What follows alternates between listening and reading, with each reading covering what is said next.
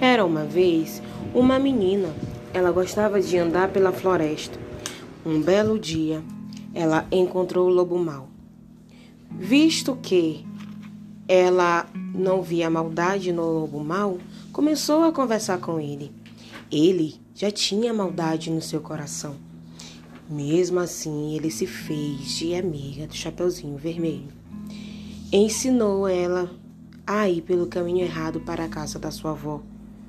Quando de repente ele foi para a casa da avó da Chapeuzinho Vermelho e chegou primeiro do que ela.